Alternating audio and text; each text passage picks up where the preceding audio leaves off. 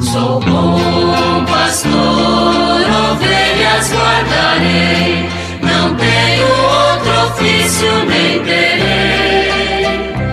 Quantas vidas eu tiver, eu lhes darei.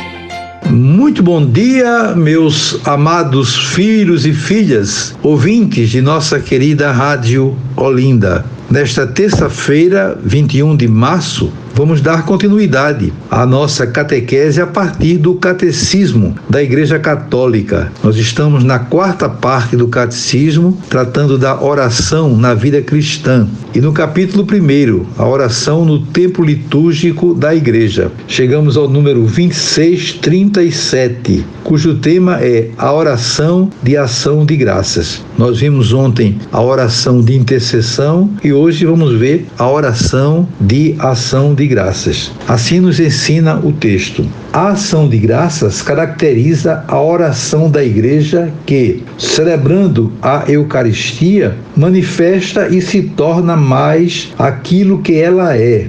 Com efeito, na obra da salvação, Cristo liberta a criação do pecado e da morte para consagrá-la de novo e fazê-la retornar ao Pai para sua glória. A ação de graças dos membros do corpo participa de sua cabeça. Então, esse primeiro parágrafo é por demais importante, sobretudo que já começa lembrando né, a Eucaristia. A palavra Eucaristia significa exatamente ação de graças. Quando nós nos reunimos para celebrar a Eucaristia, nós vamos agradecer a Deus esse grande dom, que por sinal teremos oportunidade de celebrar mais intensamente na Quinta-feira Santa, que se aproxima. É o dia em que a igreja celebra a instituição da Eucaristia e do sacerdócio ministerial. Portanto, nos reunirmos para celebrar a Eucaristia e agradecer a Deus esse grande presente, esse grande dom que ele nos deixou na última ceia, quando esteve com os seus apóstolos antes da paixão. Ele quis deixar esse memorial né, para que nós pudéssemos celebrá-lo e, recebendo a Eucaristia, nos revigorarmos espiritualmente. É o pão da vida, é o pão que nos fortalece. Tivemos ocasião de celebrar o ano passado, em novembro, o Congresso Eucarístico Nacional, que foi um momento belíssimo e, sobretudo, que nos deu a oportunidade de conhecer um pouco mais a Eucaristia através do simpósio teológico que aconteceu,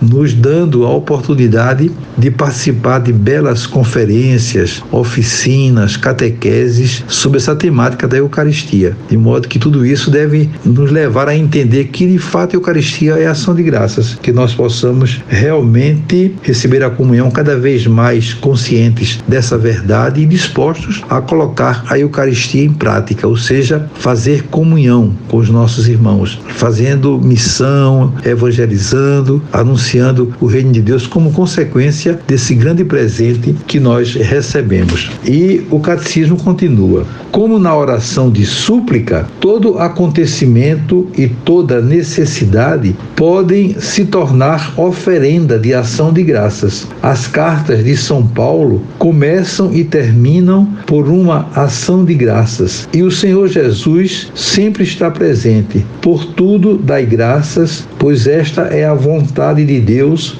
a vosso respeito, em Cristo Jesus. 1 Tessalonicenses 5,18.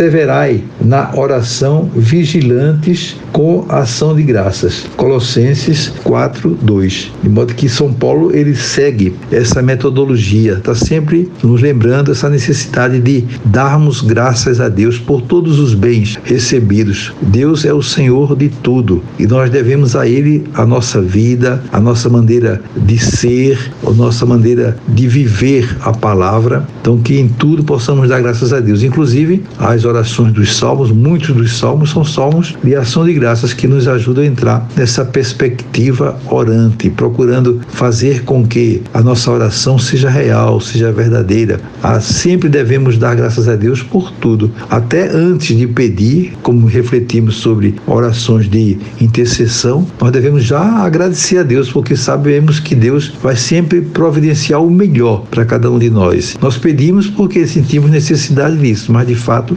Deus sabe perfeitamente o que nós necessitamos e está sempre providenciando aquilo que é necessário para que nós sejamos felizes. Desejo a todos vocês um dia maravilhoso. Amanhã, se Deus quiser, voltaremos a nos encontrar e sobre todos e todas venham as bênçãos do Pai, do Filho e do Espírito Santo.